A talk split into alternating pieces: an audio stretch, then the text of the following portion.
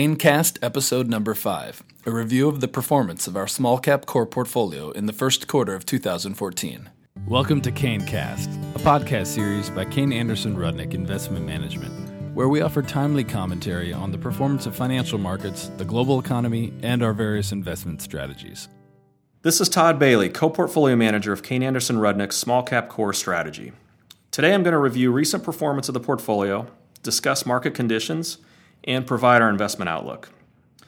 Our portfolio has trailed the market's recent rapid rise over the past several months. Specifically, the portfolio has gained a little over 15% over the past year, compared to a gain of over 24% for the Russell 2000. I'll briefly discuss two holdings that lagged during the year, but also talk about market conditions that we think overwhelmingly have contributed to our lag in relative performance. Abaxis sells diagnostic instruments used at the point of care. The company offers a highly disruptive device that allows doctors to obtain basic blood chemistry analysis in a much shorter period of time, right at the point of care, as opposed to sending samples out to a central lab. The company has established meaningful market share in the vet industry and created significant competitive barriers by becoming integrated within the vet's practice. Since becoming shareholders in 2007, the stock has provided us a return that has modestly exceeded the benchmark. Over the past year, the company has encountered volatile purchasing patterns by its new large distribution partners, which has hurt the current rate of business growth. We think end customer demand will remain very healthy over time, and we don't believe these issues detract from the company's fundamental strengths. We continue to own the stock. Haemonetics is a leading provider of apheresis equipment. This is equipment used to automatically extract certain elements from the blood, plasma, platelets, etc., while a patient is donating. The stock's been relatively weak over the past year as investors have been disappointed with the company's efforts to develop new areas for growth, particularly in blood management solutions for hospitals. We purchased shares of the company in 2007 on the belief that their high market share, which exceeds 60% in certain cases, in each of their primary collection markets reflected high competitive barriers. Over time, we've been disappointed with the company's ability to retain pricing power and generate attractive profitability in its core markets.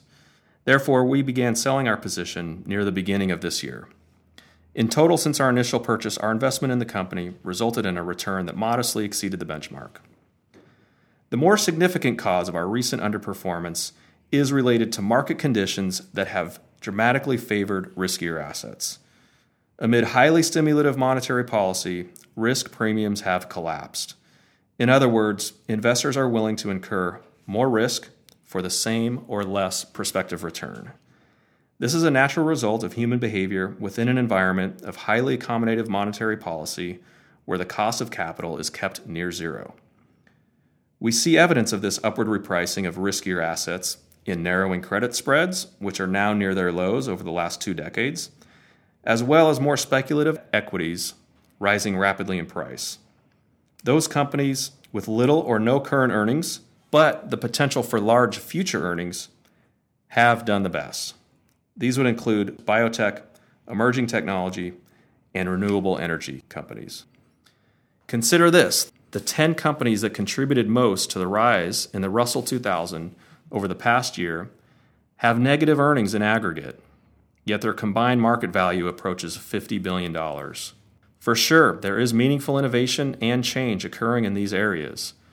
But as history has taught us, only a small minority of companies within new fields will ultimately prove successful.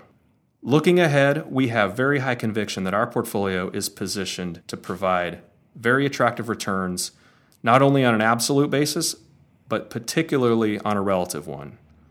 The trailing five year return of the Russell 2000 at close to 25% per year is the highest it's been in 30 years. This pace is, of course, unsustainable, and we expect small cap equity returns to normalize toward their long term average over the coming years. Under this scenario, we would expect our portfolio to perform very well given the exceptional economic nature of the businesses we own, particularly when compared to those of the broader small cap market. Specifically, when looking at the fundamental characteristics of our portfolio, the businesses earn over 20% on their equity capital, which compares very favorably to less than 9% for the benchmark. In addition, their balance sheets are much healthier, less than one times debt to EBITDA versus four and a half for the portfolio. Our businesses have very durable competitive barriers, which allows them to gain market share over time, enabling their earnings growth to be sustainably higher. 10 year EPS growth of companies in our portfolio exceeds 10%, much better than the 6.5% of the Russell 2000. In addition, we own these businesses at much better prices. The PE discount of our portfolio today is over 11 points. That's the widest it's been in many years. So, when you put together the economic fundamentals of the businesses that we own, as well as the prices at which we own them, they stack up much more favorably against the benchmark. And these are the traits that will dictate return and risk over time. On this basis, our portfolio is very well positioned. Historically, we have provided exceptional relative results when risk premiums normalize, which we would expect to occur over the coming years. Thank you for listening. I hope you enjoyed this new format for communication. CaneCast is the official podcast series of Kayne Anderson Rudnick Investment Management. Kayne Anderson Rudnick provides this communication as a matter of general information. The opinions stated herein are those of the speakers and not necessarily the opinions of Kayne Anderson Rudnick or its affiliates. Portfolio managers at Kayne Anderson Rudnick make investment decisions in accordance with specific client guidelines and restrictions. As a result, client accounts may differ in strategy and composition from the information presented herein. Any facts and statistics quoted are from sources believed to be reliable but they may be incomplete or condensed, and we do not guarantee their accuracy. This communication is not an offer or solicitation to purchase or sell any security, and it is not a research report. Individuals should consult with a qualified financial professional before making any investment decisions.